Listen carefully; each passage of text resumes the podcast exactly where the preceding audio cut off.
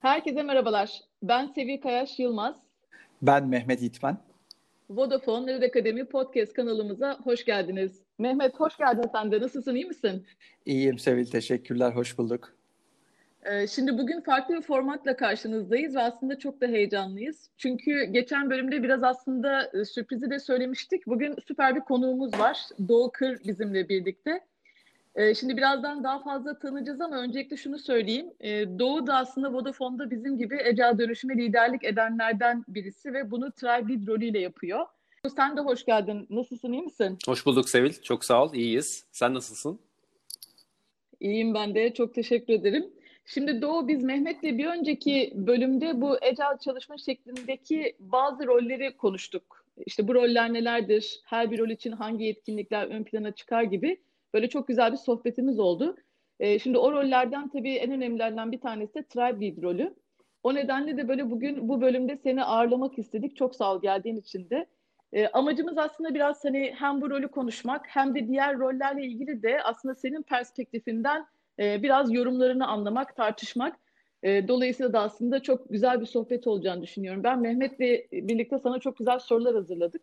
Şimdi birazdan onlara geçeceğiz ama istersen önce biz seni çok iyi tanıyoruz. Hani dinleyicilerimiz de seni tanısın. Kimdir Doğuker, ne yapar, hatta nasıl birisidir? İşte sen artık nereye kadar anlatmak istersen. Sözü sana Peki. vereyim. Öncelikle nazik davetiniz için ben çok teşekkür ederim. Soruları sabırsızlıkla bekliyorum. Bu haftalık ecel dozunda benim de bir miligram doz katkım olursa ne mutlu. Kendimi tanıtacak olursam ben bir pazarlama profesyoneliyim. Devlet memuru bir aileden gelip devlet imkanlarıyla okuyarak Boğaziçi İşletme'den 2003 yılında mezun oldum. Ve 2003 yılından beri de çalışma hayatında her basamakta bulundum. 15 ee, yıldır da iletişim sektöründe, teknoloji sektöründe severek görev alıyorum. Ee, benim asıl uzmanlığım ürün yönetimi, fiyatlandırma, gelir yönetimi, pazarlama stratejisi gibi analitik pazarlama alanları ve ekip yönetimi.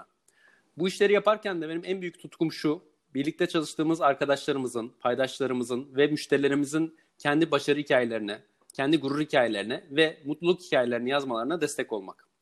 Şimdi işteki bu tutkum dışında iki oğlum var. Pandemi dönemi ile birlikte artık evde doya doya birlikte zaman geçiriyoruz. Ee, ve son olarak da olmazsa olmazım benim spor. En azından günün erken veya geç saatlerinde mesai dışında da olsa ona devam ediyorum diyebilirim. Ee, peki Doğu sen ne zamandan beri Tribe Lead olarak çalışıyorsun? Aslında biraz da merak ediyorum. Agile ile ilk tanışman nasıl oldu? Belki biraz da ondan bahsedebilirsen seviniriz. Ne düşündün, ne hissettin? Nereden çıktı şimdi bu e, Agile konusu? Dedim mi hiç? E, o ilk karşılaşma anların e, nasıl başladı? Birazcık bize bahsedebilirsen sevinirim. Tabii. E, ben Vodafone Türkiye'nin topyekün Agile dönüşümünden beri yani iki yıldır Tribe Lead olarak görev yapıyorum. Ondan öncesinde de aslında 10 yılı aşkın bir e, süreyi geçen yöneticilik tecrübem var. Ama itiraf etmek gerekirse bu son 2 yıllık Tribe Lead tecrübesi en az 4 yıllık bir deneyime eş oldu benim için. E, zira Agile gerçekten ezberleri bozan e, disruptif bir değişim. E, Vodafone Türkiye'nin Agile hikayesi 2013 yılına dayanıyor. Ama benim bu kültürün içine dahil olmam 2017 diyebilirim. E, o dönemde ben e, ürün yönetimi direktörüydüm silo, taban, silo tabanlı yapılanmada. E, ve bu ecel üretim bir nevi devrimiydi. Kanban modelle üretimi hızlandırmak gerçekten çok fazla işimize yaramıştı. E, topyekün ecelle geçiş çalışmaları gündeme gelince de ecel nereden çıktı demedim aslında. İyi ki çıktı dedim. O dönemde üst yönetimimizin sponsorluğunda çok güçlüydü. Bu dönüşüm için çok büyük bir sponsorluk vardı. Ve benim de iyi ki ecele geçiyoruz dememe ve bu işin bayrak, bayraktarlığını üstlenenler arasında yer almama neden olan şey ise ecel ismi değil, içindeki değerler olmuştu. Dünya değişiyor, iş modelleri değişiyor. Ecel değerler de dijital çalışma biçimine en uygun ve yenilikçi yaklaşım olduğu için içten destekledik. E, peki e, Tribe Lead ünvanı için ne düşünüyorsun? Aslında baktığında birçok kişi için yeni hatta belki de e, sıra dışı diyebileceğimiz bir rol. Senin alışman nasıl oldu? Kolay bir süreç miydi? Yani, Tribe Lead ünvanını çok severek kullanıyorum şu an ve evet açıkçası biraz sıra dışı. E, hatta tam olarak Growth Tribe Lead. E, hatta bazı arkadaşlarımız klan şefi diyor. E, ama bence aslında bu ünvan bile ecel değerlere vurgu yapıyor. Biz e, neticede klasik hiyerarşik örgütlenmeyle çalışmıyoruz. E, bu e, yapı aslında alanında uzman olan arkadaşlarımızın bir amaç uğruna bir araya gelip ürettiği bir yapı. Ve beşeri organizasyonel yapılanmanın en eski hali olan kabile biçiminde bir araya geldiğimizi ifade ediyor aslında. Uzmanlığı destekleyen, inisiyatif aldıran dinamik bir yapı. Liderlik olarak da durumsal ve hedefe odaklı çevik bir liderlik var. Ve bu yaklaşımda tabii ki hız, esneklik ve uçtan uça bütünsel yönetim imkanı veriyor. Peki Doğu ben de şöyle bir soru sormak istiyorum. Hakikaten çok merak ediyorum. Bazen insanın kendi işi, yaptığı işi ya da mesleğini karşı tarafa anlatması çok zor. Ee, ben daha önceki bölümlerde de biraz Mehmet'le konuşmuştuk. Mesela kendi işimde bunu anlatmakta biraz zorlanıyorum. Son dönemde daha kolay. Ama tabii çok zaman aldı gerçekten. Hani bir insan kaynaklarında çalışan birisi ne yapar? Sorumlulukları nelerdir? Sen mesela böyle eşin, dostun, ne bileyim akrabaların, çocukların sorduğunda mesela ne iş yapıyorum diyorsun? Nasıl anlatıyorsun? Evet, bu da gerçekten sık sık başımıza geliyor. En kolayı pazarlama direktörüyüm demek. E, veya günlük hayat içinden örnek vermek kolay oluyor. Genelde şöyle anlatıyorum. Hani sizi arayan bir Vodafone çağrı merkezi numarasından veya Vodafone yanımda uygulamasından size özel bir teklifimiz var diyerek bir ürün, hizmet sunulmaya, satılmaya çalışılıyor ya. İşte onun sunulmasını sağlıyorum diyor. Ee, peki o zaman pazarlama direktörüyüm diyorsan işin nispeten daha kolay. Ama ben Tribe Lead diye baktığımda hakikaten Türkçe'ye çevirmesi de çok zor bir ünvan. Ya çok enteresan bir şekilde Ecel'deki ünvanların aslında neredeyse hepsi böyle. Yani ne Chapter Lead'i, ne Product Owner'ı, ne Tribe Lead'i, ne Scrum Master'ı Türkçe'ye böyle birebir çevirmek çok zor. Peki mesela hani bu konuları konuşurken böyle hani ya bu title'ın Türkçesi gerçekten nedir dediklerinde cevabın evet. ne oluyor? Yani o e, işe e, Tribe ilk iki gününde kafa yorduktan sonra artık üzümü yemeye e, ve böyle devam etmeye karar verdik galiba. Çünkü Türkçe olarak kullandığım müşteri ve gelir yönet büyümesinden sorumlu direktör. Ama e, açıkçası Tribe, Growth Tribe Lead e, meramını çok daha iyi anlatıyor. Peki e, biraz da rolle ilgili detaylara e, girelim isterseniz. Şey merak ediyorum ben. Tribe Lead olmak nasıl bir şey? Yani belki bunu şöyle açabiliriz. Zamanının çoğu e, nelerle geçiyor, e, neleri önceliklendiriyorsun? Belki biraz bize e, rolün hakkında biraz detay verebilir misin? Çok kısaca şu Tribe Lead olmak. Tribe Lead olmak küçük çaplı bir şirketin genel müdürü olmak gibi tüm sorumluluğu üstlenmek anlamına geliyor. Ve zamanımın tamamı da iletişimle geçiyor. Paydaşlarla iletişim, üst yönetimle iletişim, ekiple iletişim. E, bu kadar iletişimin amacı ise doğru sorarak, soruları sorarak insanlara ilham vermek, koçluk yapmak ve Tribe'ın dış, dış bağımlılıklarını kırarak üretimini hızlandırmak için bariyerleri bulup ortadan kaldırmak diyebilirim. Peki e, bu işin yani tribe lead olmanın sevdiğin yanları sevmediğin yanları diye bakacak olsak. E, ilk aklına gelen belki iki şey ne olur desek neler söylersin bize? Şimdi artık zorlayıcı sorulara geldik herhalde. En sevdiğim yanlarından ilki uçtan uca sorumluluğu üstlenmemi sağlaması. Pazarlama, satış, teknoloji, finans, büyük veri uzmanlarından oluşan geniş bir spektruma liderlik etmek çok keyifli olsa da sorumluluğu da büyük. Müşteri deneyiminden PNL yönetimine, teknik ka- kabiliyetlerden bütçeye kadar uçtan uca bir bakış açısı ve yönetim alanı veriyor. Ama bu da beni ve ekipleri çok geliştiren bir imkan. Yani bunu öncelikle çok seviyorum. Diğer sevdiğim yanı ise girişimci bir ruh olması. Yani bir vizyon çizip cesaretle, hatalardan öğrenerek bu değişim yolculuğuna önderlik edebilmek gerçekten paha biçilemez bir mutluluk. Yani sevmediğim demeyeyim ama zorlayıcı bir yanı da söyleyecek olursam Şimdi Squat'ın nihai çıktığı üretmesinin önünde her zaman zorlayıcı bariyerler oluyor. Kimi zaman kaynak, kimi zaman teknik bir bariyer, kimi zaman zamanın kendisi. Yani o kaynaklarımızın tutkumuza yetişemediği anları sevmiyorum diyebilirim. İkinci bir şey daha söyleyecek olsam, Agile takım performansını ve ortak çıktığı öncelikleyen bir yapı. Öte yandan bizim bireysel yıldızlarımız da tabii ki çıkıyor. Bireysel performans ile, ile takım performansı arasındaki dengeyi kurmak açıkçası eskiye göre daha zorlayıcı. Evet, şimdi bence konu çok güzel bir yere geldi. Neden böyle söylüyorum? Hani bu engelleri ortadan kaldırmak, kaynakları yaratabilmek, bireyle takım performansını dengeleyebilmek bunlar gerçekten çok güzel liderlik konuları diye düşünüyorum. Ee, Doğu ben de sana şu kısmı sorayım. Hakikaten hani uzun yıllar sen küçük büyük birçok takıma liderlik ettin, farklı çeşitlilikleri olan takımlarla çalıştın. Şimdi böyle geriye dönüp baktığında eskiden yaptığın liderlikle şu anda bu rolde yaptığın liderlik arasında ne tarz farklar görüyorsun? İlk önce dışarıdan görünen şekil kısmından başlayayım. Yani şekilden başlayacak olursak track lead olduktan sonra ben sabit bir lokasyonu, sabit bir masa kullanmayı bıraktım. Tamamen gezen liderlik modeline geçtim. Çünkü bu işte insanlarla temas etmek, dinlemek ve etkili sorulu, sorular sormak asıl farkı getiren bu küçük dokunuşlar oluyor. Diğer önemli fark ise şu, ne ve nasıl sorularına cevap aramayı ben bıraktım. Artık benim önceliğim neden sorusu. Neden sorusunda tatmin edici bir cevap ve ışık bulabiliyorsak gerisini squatlar zaten hallediyor. Kısacası artık tepeden inme hiyerarşik yönetim anlayışının yeni dünyada yeri yok diyebilirim. Gerçekten içtenlikle. Yeni dünyamızın liderliği şu. İnsanlara faydası dokunduğu için liderliği kabul edilen, gücünü ünvanından değil kendi bilgisinden alan, soruları sorunları ortadan kaldırmak üzere çalışan hizmetkar liderlik anlayışı artık esası olan. Ee, peki yani söylediğin şeylerin içerisinde iki tane şeyi e, ben çok önemli buluyorum. Daha önceki bölümlerde de konuşmuştuk. Bir tanesi bu gezen lider tanımı. Mehmet bu tanımı çok sevdiği için daha önceki bölümlerde kullandı bu arada Doğu. E, çünkü gezen olmak önemli. Yani gerçekten insanlara dokunabilmek, masasında oturan, böyle guidance veren değil de hakikaten insanları anlayan, e, hangi şartlarda bu işleri yapıyorlar, daha belki ulaşılabilir olan bir lider olmak hakikaten önemli. Referansı ee, eklemiştim de... ama bu arada. bu arada söyleyeyim. E, evet, Mehmet'ten, evet, Mehmet'ten evet, herhangi bir e, patent almıyoruz. Orada aramızda tamamen şeffaflık var.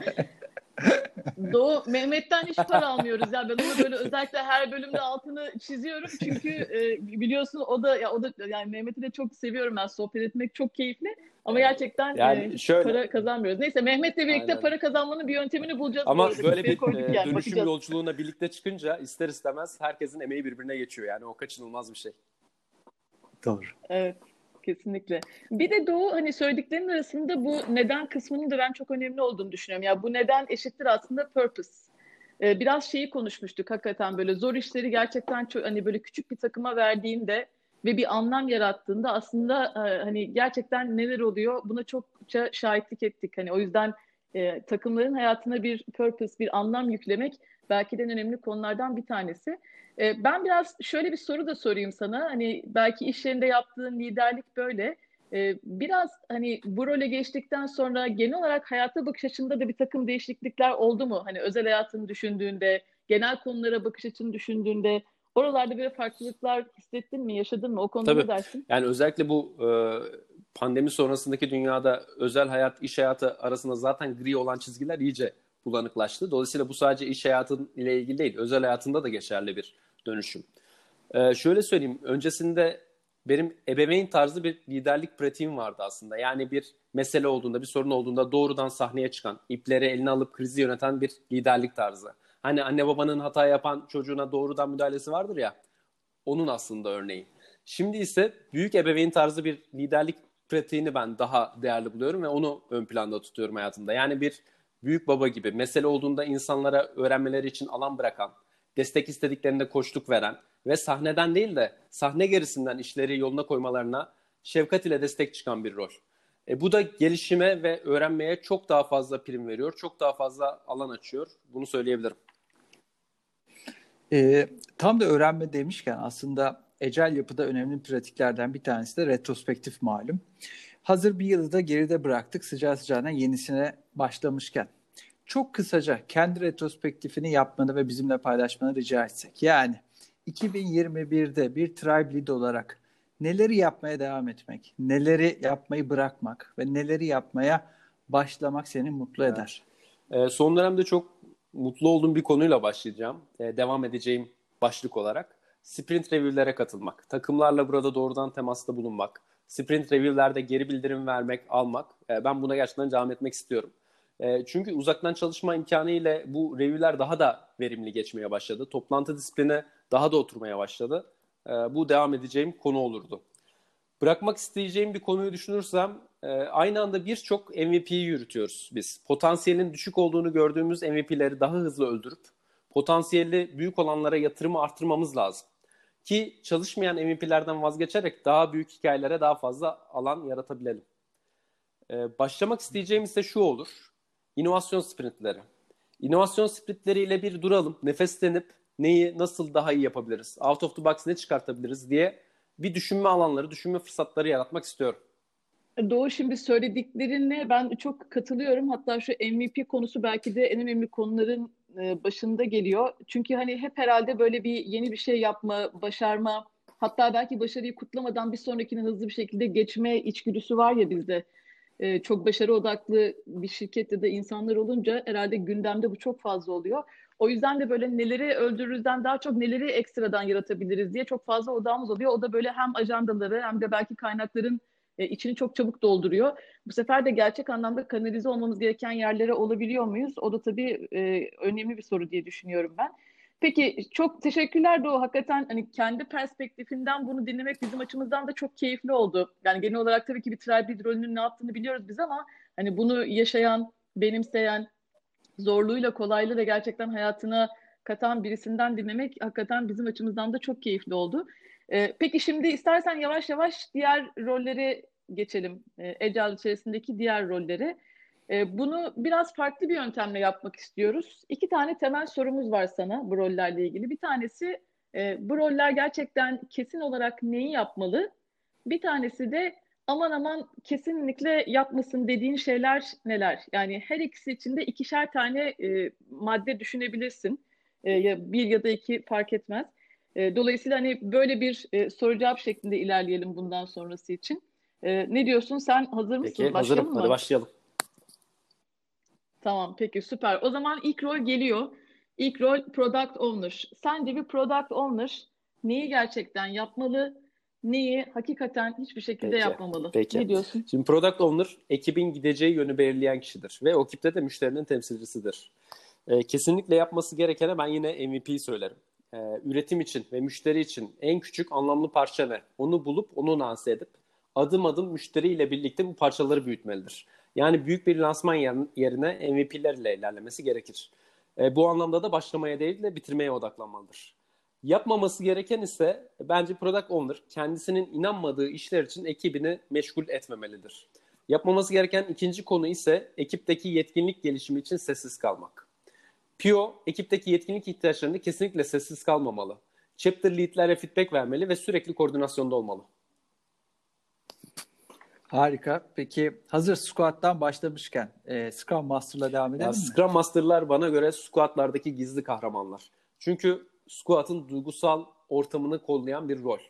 Kesin yapması gereken tüm et, ekibin motivasyonel durumunu gözeterek her bir takım üyesinin daha iyisini yapmasına engel olan durumlara zoom yaparak onları tespit etmek ve o bariyerleri ortadan kaldırmak. Bunu kaldırmak için de tabii ki ilgili herkesi alert etmek. Yapmaması ise gereken ise bana göre kendisini sadece bir fasilatör olarak konumlayıp toplantı daveti göndermekle yeterli görmek, bununla sınırlı kalmak. Evet ya bu Scrum Master rolünün çok önemli olduğunu düşünüyorum ben. Biraz Agile koçlarla çok yakın çalışınca aslında e, daha önce konuşmuştuk. Belki Scrum Master'ın squad için yaptığını Agile koç da biraz tribe seviyesinde yapıyor. E, o yüzden böyle zaman zaman aslında neredeyse böyle insan kaynaklarıyla kesiştiği bazı sorumlulukları olduğunu düşünüyorum ben Scrum Master'ların. İnsanları gözlemlemek, ihtiyaçlarını anlamak, bir yerlerde bir hata varsa gerçekten çözülmesi için o ortamı sağlamak, o iletişimin başlatılmasını sağlamak. Dolayısıyla hakikaten ne kadar aktifse Squat'ta galiba o kadar e, takım olmaya daha fazla yaklaşıyor. Ne kadar pasifse takım olmaktan bir o kadar da uzak kalıyor gibi düşünebiliriz. Peki Doğu chapter leader'a gelecek olsak ne söylersin? Chapter lead'ler e, squatları kesen şekilde uzmanlık ve mükemmelliyet merkezleri bize göre. E, dolayısıyla kesin yapması gereken farklı squatlarda benzeri benzer işleri yapan arkadaşlarda eşgüdümü sağlamak ve bu arkadaşları kendi kendine işi yürütebilen eksperler haline yetiştirmek aslında. Yapmaması gereken ise habersiz ve kopuk kalmak. Yani bunda da şunu kastediyorum. Bir chapter lead o sprintte hangi takım üyesi, hangi takım çalışma arkadaşımız neyle uğraşıyor, derdi ne, gündemi ne kesinlikle bilmek zorundadır. Dolayısıyla her sprint en az bir kere tüm takım üyelerine kaliteli bir zaman ayırması gerekir. Peki squat'ı konuştuk, yetenek gelişimi ve uzmanlıkları da konuşmuş olduk. Ee, tüm bu tabloda peki Ecel Koç'un yeri neresi? Ee, Ecel Koç tüm bu tabloya ne kadar dahil olmalı ve ne kadar dahil Evet. olabilir? Koçlarımız tüm bu yolculuğu içselleştirmemiz için kurumsal seviyede koçluk yapıyorlar bize. Bir koçun yapması gereken iyi bir dinleyici olmak ve squat'ın ihtiyaç ve gerilimlerinde akil bir ses olmak. Yapmaması gereken ise uygulamalara mekanik bakış açısıyla bakmak. Yani bunu bir kült olarak dikte etmek. Biz ecel için ecel yapmıyoruz. İçindeki değerler için bu çalışma biçimini benimsiyoruz ve uyguluyoruz. Dolayısıyla dönemin ve squad'ın ihtiyaçlarını dinlemek, buna bir kült olarak bakmamak, esneklik göstermek de önemli. Ya esnek, evet ben çok katılıyorum bu görüşe çünkü biz e, yani Agile'ı yapan çok şirket olabilir ama her şirketin belki kültürüyle, e, içinde bulunduğu sektörle birlikte Agile uygulama şekli farklı. Dolayısıyla burada hani amaç Agile değilse, amaç başka bir şeyse hakikaten bunu şirketin dinamiklerine göre, belki kültürün aslında bazı e, değerlerine göre, aslında altındaki yapılara göre e, esnetmek önemli diye düşünüyorum. Burada da Agile Koç'un gerçekten rolü büyük. Peki e, Doğu belki spesifik bir rol değil ama hani biz bütün bir dönüşümde üst yönetimin de çok önemli bir rolü olduğunu daha önceki bölümlerde konuştuk. Yani orada bir gerçekten inanç varsa bu işler çok daha iyi oluyor. Ee, eğer bir inanç yoksa gerçekten böyle rüzgara karşı bir şey yapmaya çalışıyormuşçasına hakikaten çok zor oluyor. Peki şöyle bir soru sorsam, üst yönetim sence gerçekten böyle bir dönüşümde neleri yapmalı, neleri yapmamalı desem ne söylersin? Ya bu dönüşümün etkili olarak işlemesi ve başarılı olması açısından gerçekten en önemli konulardan bir tanesi üst yönetimin sponsorluğu. Dolayısıyla yapılması gerekene ben direkt bunu söylerim. İçten destek ve sponsorluk. Yapılmaması gereken ise ekipleri yalnız bırakmak. E, Ecel'de her squad fazlaca kendi kapsam ve KPI'lerine, hedeflerine odaklandığı için büyük resimden kopma riski biraz yüksek.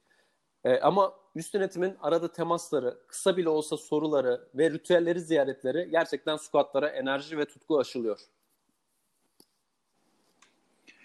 Ee, yüzde yüz katılıyorum. Yani gerçekten üst yönetimin squatların yani üretimin birebir yanında olması, onlara destek olması ve o büyük resimde kaybolmadan onların da hizalanarak ilerleyebilmesini sağlaması çok önemli gerçekten. Peki e, Doğu bizim her podcast'te e, tekrarladığımız bir ritüelimiz var. O da bir doz mesaj vermek. E, bu podcast'imizin konu olarak hatta serimizin de ilk konu sen olmuş oldun. E, senin için de uygunsa bir doz mesaj verme onurunu sana vermek istiyoruz. E, Tribe Lead'lere ya da e, daha geniş perspektiften de bakabiliriz. Tüm ecel liderlere paylaşmak istediğim bir mesajın Peki, ne olur? Ben de onur duydum bu fırsat için. E, bu konuştuğumuz aslında bir dönüşüm yolculuğu cesaretli, inançlı, tutarlı başlandığı takdirde hem kurum içinde hem müşterilerde hem de şirketin finansal performansında fark, fark yaratacak bir yolculuk. Biliyorsunuz başarı detaylarda gizli ancak şunu söyleyebilirim. Geçtiğimiz yıl Ecel bizim için pandeminin tüm ekonomi ve iş hayatının üzerindeki olumsuz etkilerini hızla atlatmamızı sağlayan, hatta bazı riskleri de fırsata çevirmemizi sağlayan bir rekabet avantajı oldu. Dolayısıyla liderliğe benim tek doz mesajım şu olur. Dijital çağın gereklerine daha uygun bir kapı açılıyor. Bu kapıdan geçmek için iyi bir ekip kurup, ekibe güvenip, kültürel değişimi ihmal etmeden, değerleri özümseyerek başlamak çok isabetli bir ilk adım olacaktır. Süper. Doğu gerçekten çok teşekkür ederiz geldiğin için. Ee, inanılmaz renk kattın. O zaman bir sonraki bölüme kadar e, herkese hoşça kalın, sağlıkla kalın. Ben teşekkür kalın. ederim. Herkese sevgi ve saygılarımla hoşça kalın. Görüşmek üzere. Hoşça kalın.